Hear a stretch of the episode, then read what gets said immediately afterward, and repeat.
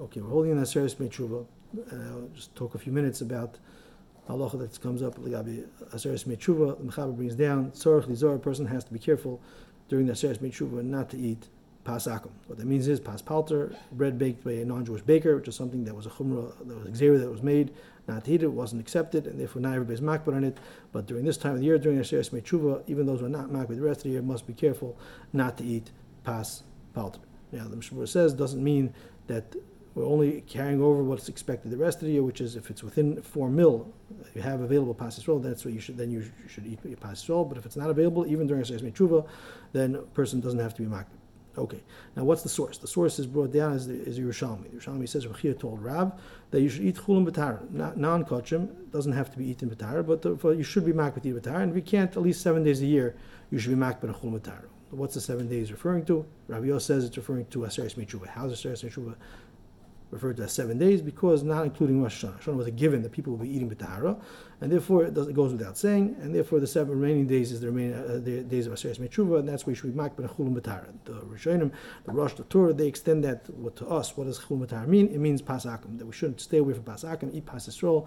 Pasakim would be tummy bread, and pas Yisrael would be tahar bread, and therefore, even if we're not makbid the rest of the year on eating this tahar bread, chulim b'tahara, but at least during the Aseret Metshuva, let's eat chul b'tahara and not eat pas akum.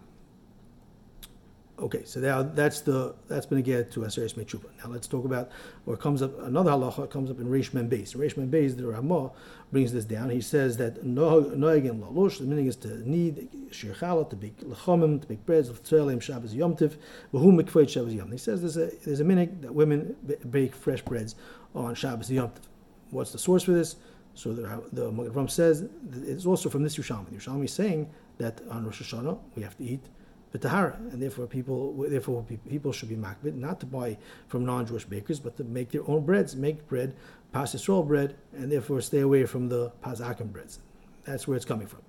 Now, so we're extending that from from from from, from Yom Tov, that also Shabbos. Shabbos also we should go go that we should eat chulam and avoid pas akim. Now Elias, the Magaram asks, why, if that's the case, then how could it be seven days? It's really not seven days, it's really only six days, right? Because we've got Shabbos and Yom Rosh and Shabbos are, are not being counted.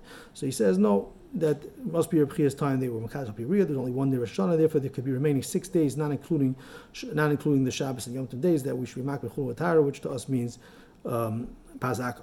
Now, other others disagree. The Rabbi argues that it can't be that it can't be the Pshat and the Yerushalmi, and therefore he says you're not mechuyev to um, to not it's not also to eat pasakim on, on on Shabbos and Yom Tov, but it would be recommended it's covered Shabbos. So we'll see the other chim also they say that the, Ramo, the Darkei Moshe doesn't say exactly where the Ramo quotes it, and actually he sources he's, he's, he brings a Mordechai. The Mordechai says that the reason why Rabbi didn't have to encourage him about uh, Rosh Hashanah was because people would anyways bake fresh bread and look covered covered Rosh Hashanah. It's not so much to do with the Tahara aspect, but to do with that people would do it just because it's covered Shabbat, covered Yom Tov, and the same thing should be covered Shabbos. The people, and this is the source for Ramah, that it's covered Shabbos, not, not to do with Tahara, but covered Shabbos, people, and covered Yom Tov, people would bake fresh breads automatically, and that's where Chia didn't have to discuss it didn't have, didn't have to mention it.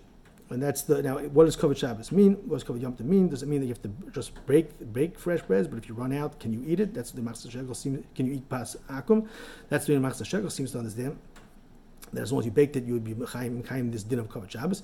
But Mishna Berura doesn't sound that way. Mishna Berura sounds like he also clearly says that the Indian is um, covered Shabbos. He says that the Shabbos Yom Pas Yisrael Shabbos Yom. But his, uh, his, his, he's not just referring to the baking. He's saying that even that not to eat not eat uh, only should only eat pas not eat pasagum.